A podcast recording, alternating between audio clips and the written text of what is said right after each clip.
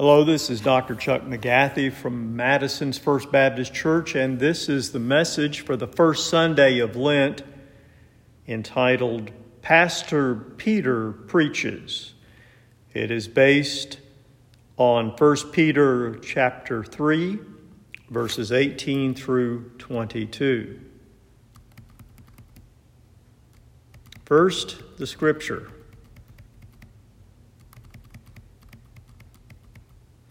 1 Peter 3 18 through 22 from the New Revised Standard Version, updated edition. For Christ also suffered for sins once for all, the righteous for the unrighteous, in order to bring you to God. He was put to death in the flesh, but made alive in the Spirit, in which also he went and made a proclamation to the spirits in prison who in former times did not obey when God waited patiently in the days of Noah during the building of the ark, in which a few, that is, eight lives, were saved through water. And baptism, which is prefigured, which this prefigured now saves you, not as a removal of dirt from the body, but as an appeal to God for a good conscience through the resurrection of Jesus Christ, who has gone into heaven and is at the right hand of God with angels, authorities, and powers made subject to him. There are some portions of the Bible that may be read in part, but need to be considered in whole. If I were to try and confine my explanation of today's scripture to the slice that was just read, it would be very easy to misunderstand the meaning of the passage. The way to avoid misunderstanding is simple consider the entire letter of 1 Peter. I think I can take this approach today in such a way as to help this beautiful pastoral letter make better sense and to still get us out on time. Now, you should know that this is not a bad practice anytime we consider the Bible, but it may be just a bit more necessary whenever we consider the letters called epistles found in the New Testament. You see, their letters were much like our letters, they pick up in the middle of a conversation. We are not privileged to know the exact details about the situations the writers were referring to. We therefore become instantly curious and to try and piece together who exactly wrote the letter and to whom it was addressed. We also want to know the time periods and circumstances the recipients were in. Once we become reasonably sure of these things, then we are well on our way to not only understanding the letter, but also seeing its value for us in our present circumstances. Now, an interesting thing about the composition of this letter is that Peter, who is the accepted author, most likely had a bit of help in writing it. We are blessed in this regard because at the conclusion of the letter, we learn that someone named Silvanus helped Peter express his ideas. Silvanus was an expert in the use of the Greek language, and it would appear that he and the Apostle Peter collaborated to present a well crafted message for a Greek speaking and a Greek thinking audience. Knowing this fact is going to prove very helpful when we look closer at the passage of today's scripture. That Peter had help of his educated friend in this effort is apparent in chapter 5, verse 12. But as we read onward in the concluding comments, we also discover two more interesting things. First, we can get an idea of where this letter, being written to the churches in faraway Asia Minor, roughly in the area of modern day Turkey, was composed. In the text, Peter expresses, and Silvanus writes, that they are in Babylon. Don't let that word, Babylon, throw you. The early Christians often referred to the city of Rome as Babylon. It was for them a way of coping with a difficult place to live out their faith. In the Old Testament, we know that Babylon was a place of exile and testing for the Hebrew people, and no doubt the early followers of Christ living in that most difficult time and place drew example and courage from their faith of the, from the faith of their spiritual forebears. Secondly, there is also an interesting mention of Mark, whom Peter refers to as his son. I think this is the same Mark who has written the Gospel of Mark. Of course, his close association with Peter, an association that began in Jerusalem, indicates that Peter was likewise a source for this rendition of the good news. I think there is in this a grand lesson we might proudly embrace. That is the work of grace we are involved in is and always has been a collaborative effort. The Church of Jesus Christ relies upon all of us to spread the hopeful and powerful message of God's redeeming love for all. Now, knowing just this much about the epistle of 1 Peter helps a lot in understanding the passage for today, but I think I can make it a bit more clearer when I tell you something of the circumstances of the people to whom the great disciple was writing. Throughout this letter, Peter is speaking very much as a pastor to his people. Even though they are located far away, they are dealing with a growing problem. The deliberate persecution of Christians was a growing reality. Persecution can take many forms, but it was becoming most painful in Rome and beyond into Roman controlled areas. The story of the persecution is fascinating, horrifying, and informative all at once. Knowing a bit of that story helps us understand the message of this letter so much better. That great Bible scholar, William Barclay, expertly describes the rise of Christian persecution. There was a time when the Christians had little to fear from the Roman government. In Acts, it is repeatedly the Roman magistrates and the Roman soldiers and officials who saved Paul from the fury of his fellow Jews and pagans likewise. The reason was that in the early days, the Roman government was not able to distinguish between Jews and Christians. Within the empire, Judaism was what was called a religio licita, a permitted religion. For some time, the Romans simply regarded Christians as a Jewish sect and therefore did not molest them. The 19th of July in the year 63 is a most important date on the Christian calendar because it is that date that starts a profound escalation in the persecution of followers of Christ. You see, on that day, a great fire broke out in the Roman capital city. The emperor at that time was Claudius Caesar Augustus Germanicus, better known as Nero. The fire burned fiercely for three days, and Rome was nearly wiped out. Even after they thought it was over, it broke out again with redoubled destruction. The Romans knew who was to blame. They placed the blame upon the Emperor Nero. They believed that he had instigated the destruction so that he might rebuild according to his grand designs. Now, the truth is, we do not know for sure what or who caused the fire, but the rumor accusing Nero was hardly satisfactory to the insecure ruler.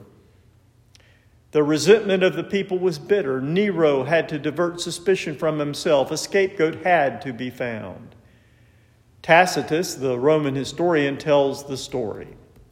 Quote, Neither human assistance in the shape of imperial gifts nor attempts to appease the gods could remove the sinister report that the fire was due to Nero's own orders. And so, in the hope of dissipating the rumor, he falsely diverted the charge onto a sect of people to whom the vulgar gave the name Christians and who were detested for the abominations they perpetuated. The founder of the sect was Christus by name, had been executed by Pontius Pilate in the reign of Tiberius.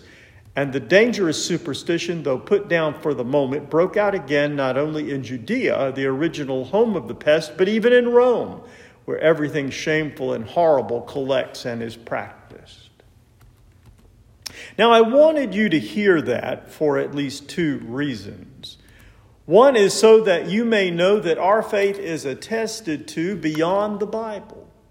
Clearly, the Roman Tacitus cared very little for the followers of Jesus, but in his writing, we find remarkable confirmation of the story told in the Gospels. The second reason you need to know this is because it worked. Nero succeeded in persuading many that the Christians were disloyal, traitors who were not to be trusted. In fact, this sect was now separated from the Jews and seen as vermin worthy of every kind of brutality. Now the white hot spotlight was trained upon our spiritual ancestors. The people all across the empire began to notice their differences too. Some of what they suspected was nothing more than an ancient conspiracy theory, sounding remarkably modern in tone. The conspiracy rumors even accused Christians of cannibalism and orgies because Christians participated in the Lord's Supper and their meetings were called the love feast, witless Romans convinced one another that these people were societal pariahs. It does not take too much imagination to see how an active persecution of a new covenant people began. To be honest, though, there were legitimate differences in the Christians that concerned everyone, including the Christians themselves. Of course, the followers of Jesus had to deal with a hostile government, but they had also some fundamental beliefs that set them apart from the rest of the world they inhabited. The first I might mention is the pervasiveness of slavery.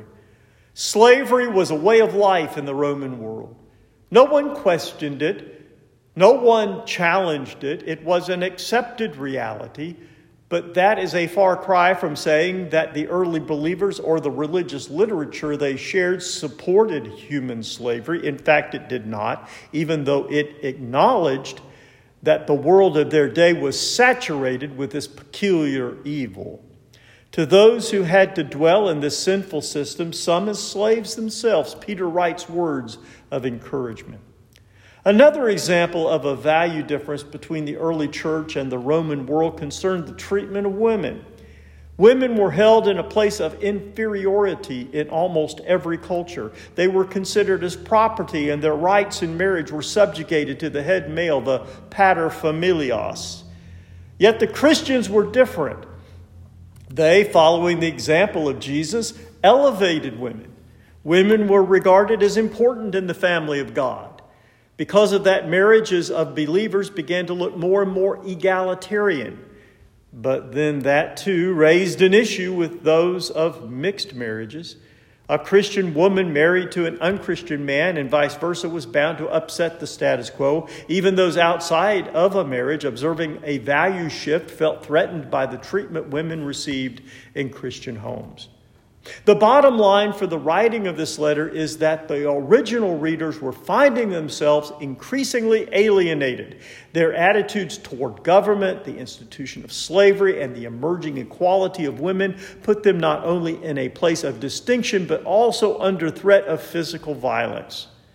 Finally, there is one more thing the fear of death.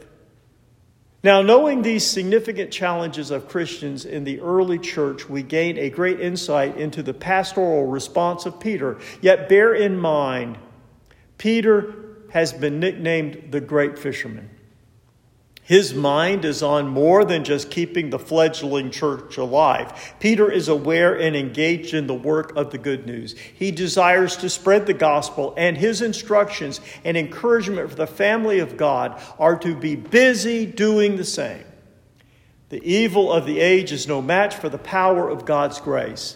Knowing this helps us grasp the meaning of his opening words in our scripture today. This is how the New King James Version renders this passage. For Christ also suffered once for sins, the just for the unjust, that he might bring us to God, being put to death in the flesh, but made alive by the Spirit. Now, from this faith proclamation, Christian people of every age and every difficulty should draw new strength. People of all ages and times have had to live under conditions that were less than ideal. Persecutions, marginalizations, alienations, and disaffections are all part of following Jesus Christ. Indeed, the great apostle Paul affirms this when he writes, All that live godly in Christ will be persecuted. Now, the kinds and degrees of persecutions may change, but the fact remains that at some point our living faith may invite misunderstanding, even disapproval. Peter was not encouraging his fellow believers to be odd for God, but to be loving, kind, and patient toward those captives in a sin sick world. Their world was rife with corrupt governments, cruel persecutors, those who owned people, and those who treated women as less than human. So when he reminds them of God's great grace, he is confirming that they have the power to overcome the world. But then he goes onward in his degree, decree. For Christ also suffered once for sins, the just for the unjust, that he might bring us to God, being put to death in the flesh, but made alive by the Spirit, by whom also he went and preached to the spirits in prison. What does it mean that Jesus preached to the spirits in prison? This theological idea has been coined as the harrowing of hell. For many years, it was even included in the words of the Apostles' Creed. However, not all who say it now include the phrase, He descended into hell. The reason for that omission is due to a closer look at the original. Some Christian scholars remind us that we need to differentiate here between the terms Hades and hell. To the Greeks, Hades is the abode of the dead. It is roughly equivalent to the Hebrew term Sheol. Hell, on the other hand, is understood as a place where God is entirely absent. Now, I do not want anyone to stress greatly over this. This is the kind of distinction that interests seminarians and writers of biblical commentaries. What I want you to understand is this God cares for everyone. Jesus died for everyone, and everyone from every time might enjoy his salvation. This is the point I think that Peter was trying to impress upon his flock. Allow me to share again from Dr. Barclay. He helps make this understandable in three ways. Since Christ descended into Hades, then his death was no sham. It is not to be explained in terms of a swoon on the cross or anything like that. He really experienced death and rose again. At its simplest, the doctrine of the descent into Hades lays down the complete identity of Christ with our human condition, even to the experience of death. Secondly, since Christ descended into Hades, it means that his triumph is universal. This is, in fact, a truth that is ingrained into the New Testament. He who ascended into heaven is he who first descended into the lower parts of the earth. The total submission of the universe to Christ is woven into the thought of the New Testament. And thirdly, since Christ descended into Hades and preached there, there is no corner of the universe into which the message of grace has not come. There is in this passage the solution of one of the most haunting questions raised by the Christian faith. What is to happen to those who lived before Jesus Christ and to those to whom the gospel never came? The doctrine of the descent into Hades conserves this precious truth that no one who ever lived is left without a sight of Christ and without the offer of the salvation of God. Many, in repeating the creed, have found the phrase, He descended into hell, either meaningless or bewildering, and have tacitly agreed to set it aside and forget it.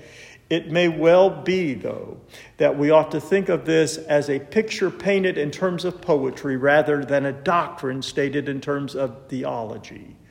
But it contains these three great truths that Jesus Christ not only tasted death, but drained the cup of death, that the triumph of Christ is universal, and that there is no corner of the universe into which the grace of God has not reached. There is then in this great letter from the great fisherman a challenge to the church of all ages. Share the good news. The resurrection of Jesus changes everything. It liberates the captive, it cleanses us from sin, and it offers us all a new life. We are free from our greatest enemy. Death no longer holds us in its icy grip, but has been defeated by the Lord of life.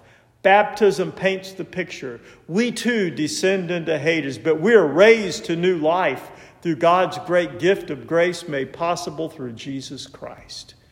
This then is the message of hope and our start on our Lenten journey. Thanks be to God. Amen.